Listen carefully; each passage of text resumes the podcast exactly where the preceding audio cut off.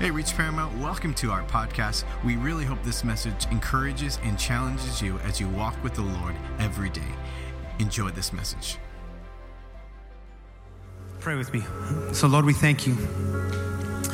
We thank you for another day, Lord. We thank you for uh, just your grace, your mercy, your goodness.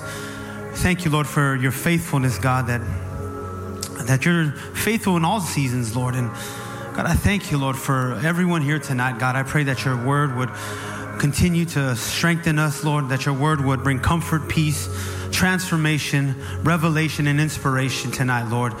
Uh, thank you once again, Lord, in Jesus' name. Amen. Amen and amen. So, uh, of course, I um, do want to honor my pastors, you know, uh, Pastor Omar, Sister Letty.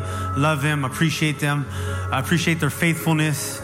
Um, our assistant pastors, man, they've each one of our assistant pastors have impacted my life uh, in, in, tremendous ways. They knew me right when I first walked into this church, a new convert, uh, didn't know nothing about the Bible, didn't know nothing about church, and uh, they begin they begin to disciple me, and you know here we are, uh, 14 years later, amen. And so uh, our evangelist want to honor him and his wife, and then of course I need to honor my beautiful wife, Jennifer Alcaraz.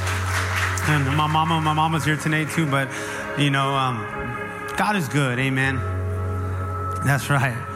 And so uh, I usually try to stay with the theme of the month, uh, just because you know I want to stay in line. But uh, this message was was dropped in my spirit months ago, and I, and I was just like, okay, the next time uh, that I'm, I'm called to preach, I'm, I'm you know I'm gonna I'm gonna share it.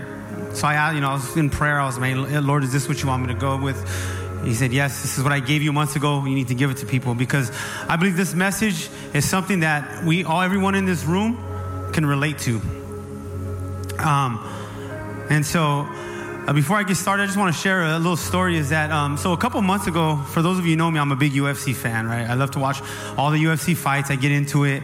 I know all the main events and stuff. And so, uh, a couple months ago, I was watching a UFC fight, and it was a championship fight. It was a Moreno and uh, Pantoja.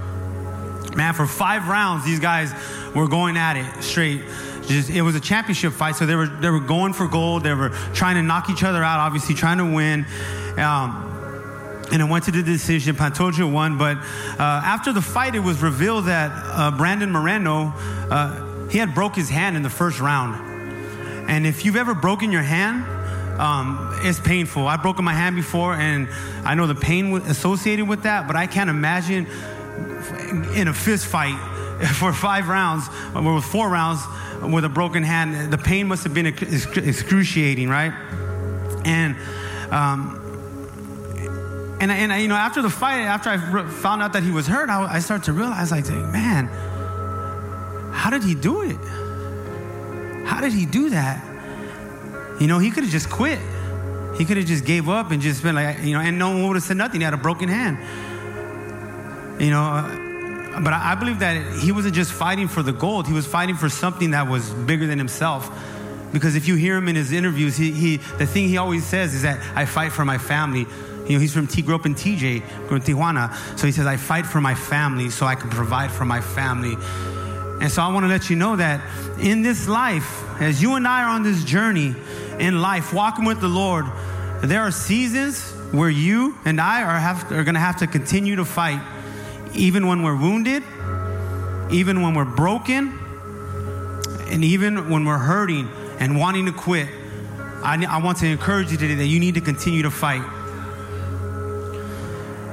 And tonight, I, want, I briefly want to talk about uh, Paul the Apostle, the life of Paul the Apostle. I don't have enough time. You actually need probably weeks to describe his life and all the things he went through.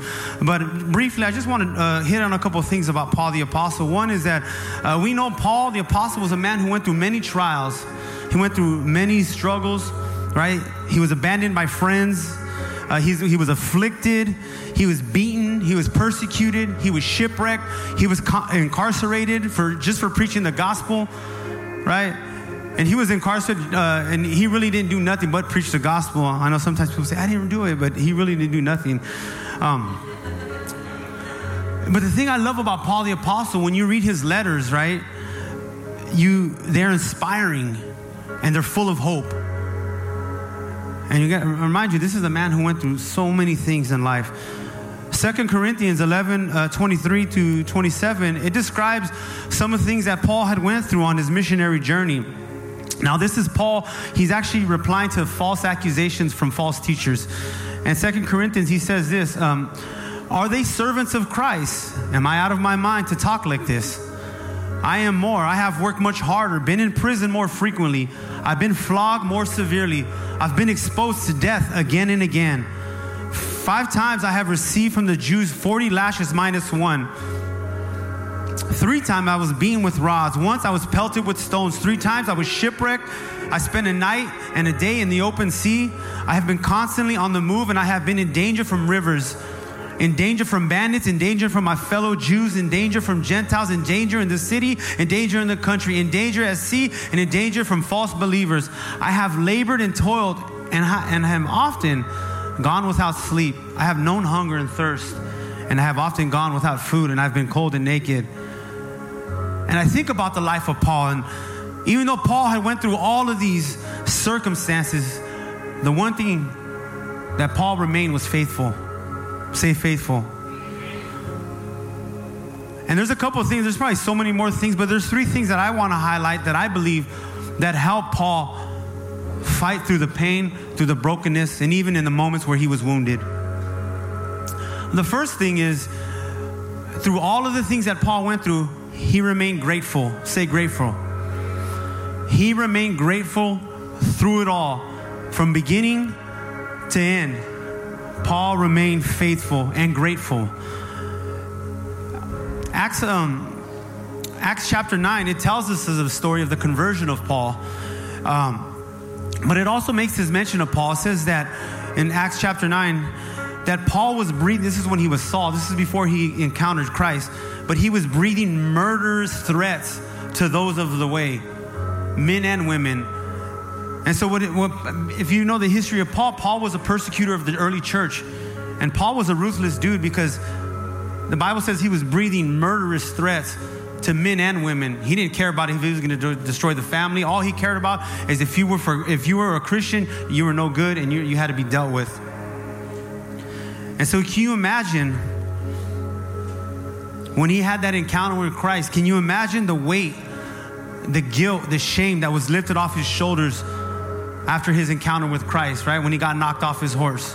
Can you imagine the freedom that he felt? My question is, how about you? You remember your first encounter with Christ? The weeping, the tears, the joy, the freedom, the crying. You couldn't explain it why, but you're crying. You're crying every service, right? Because God had touched you. You had an encounter with Christ. And so you can relate with Paul. And you understand the freedom that I'm talking about that comes in knowing Christ and that, that first encounter. See, but it's when you, when you, uh, you, when you start to become ungrateful, uh, that's when you, you know, you, you let your, your emotions get in the way. Think back to those for, oh yeah, uh, it's my bad. So when you start to be ungrateful, right? Because it's easy. It's funny because all it takes is a couple, one circumstance can really uh, shift your momentum, shift your perspective, and then you can be, you can forget about the all the good things that God has brought you through.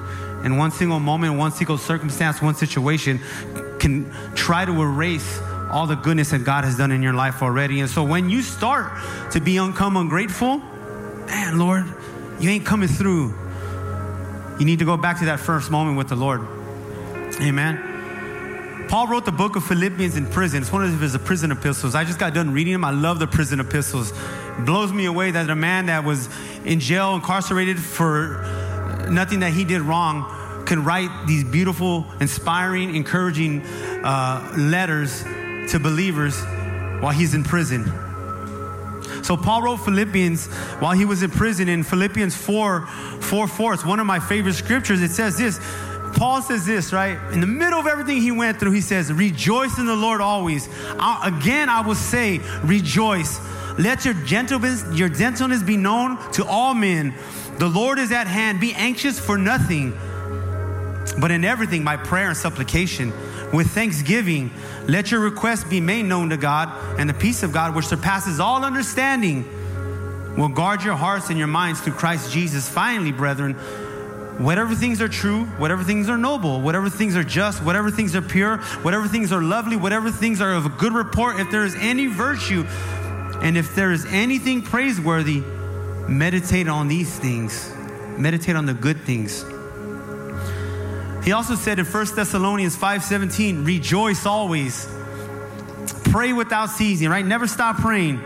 And everything give thanks for this is the will of God of Christ, uh, of the will of God in Christ Jesus for you.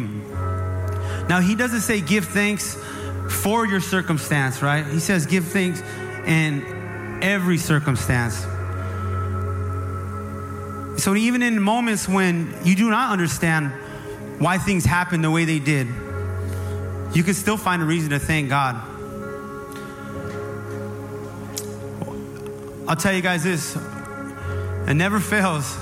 100% of the time, the wounds that I've carried, the wounds that have been afflicted on my life, I've been able to share and help other people that are going through the same thing. Like Pastor Omar says, I don't waste the pain, right? So when I see someone, they say, you know, we just lost our child. Bro, I know what it's like. 15 years ago, my wife and I, we lost a child. Bro, I know what it's like to be broken. I know what it's like to be bound. I know what it's like to have to be bound by drugs. I know what it's like to fight these fights. I know what it's like to be prideful. I know what it's like to be angry. I know what it's like to fight and just for no reason, right? Like I know these things. But let me get, let me tell you, let me encourage you that Jesus is the way. And so Pastor Rome always says this, and this is so true. He says we connect with people through our weaknesses and not with our strengths, but with, through our weaknesses. Amen. And so, even in the midst of what you might have got going, what you got going on in your life, just just remain grateful. Just try to remain grateful. Look how far got you, uh, how how far God has brought you, right? I always think about this, man. Even even right now, I was just standing there in worship, and I'm saying, man, Lord, what am I doing? Like, I don't deserve to be here. Like, I'm so I'm so lost. You're so good, Lord. And so we must remain grateful. And it leads me to number two. The second thing that I, believe that helped Paul um, is that he never took his eyes off of Jesus. Never took his eyes off Jesus. Hebrews uh, 2 says, Keep your eyes on Jesus, who both began and finished this race we're in. Study how he did it because he never lost sight of where he was headed. This exhilarating finish in and with God. He could put up with anything along the way, cross, shame, whatever, and now he's there in the place of honor right alongside God. I am amazed that the first thing that believers do sometimes when, tr- when they get hit or trouble happens is they recluse and they separate themselves. I, I, I don't understand that. You can't say, well, you don't know. I know what it's like to go through. And the first thing I need to run to, the first person I need to run to is not social media. It's not, it's, and to be honest, not even my pastors. The first person I run to is to, is to Jesus. I begin to pray. When, when I get hit hard, when I, when I get hit, I, I, I go straight to Christ. I go straight to Jesus. The Bible says that if you draw close to God, He'll draw closer. You guys are great. That's amen. You guys are reading your Bibles. That's good. It's good to read it, but also embrace it, live it. Paul never stopped drawing closer to God. Even, look at guys, there's going to be times even when you don't want to draw close to God. I'll be honest. How many know what I'm talking about? There are moments where life is, uh, you're just whether it's either because you're too busy, you're distracted, life is just life, life just sucker punched you, you know, that happens sometimes. But there's times when you don't even want to feel, you will not feel like seeking after God, but you have to do it. Just like I feel like I don't want to go to work tomorrow, right? But I have to go to work. Why? Because I need to provide for my family right? I don't want to go to work. I want to stay at home and sleep, but I got to provide for my family. Same thing in my spiritual walk. There's times where I don't want to worship, but I have to. Why? Because, because God deserves my worship. And He's my strength. And you need to draw close to Him. Never take your eyes off Jesus, guys. I don't care.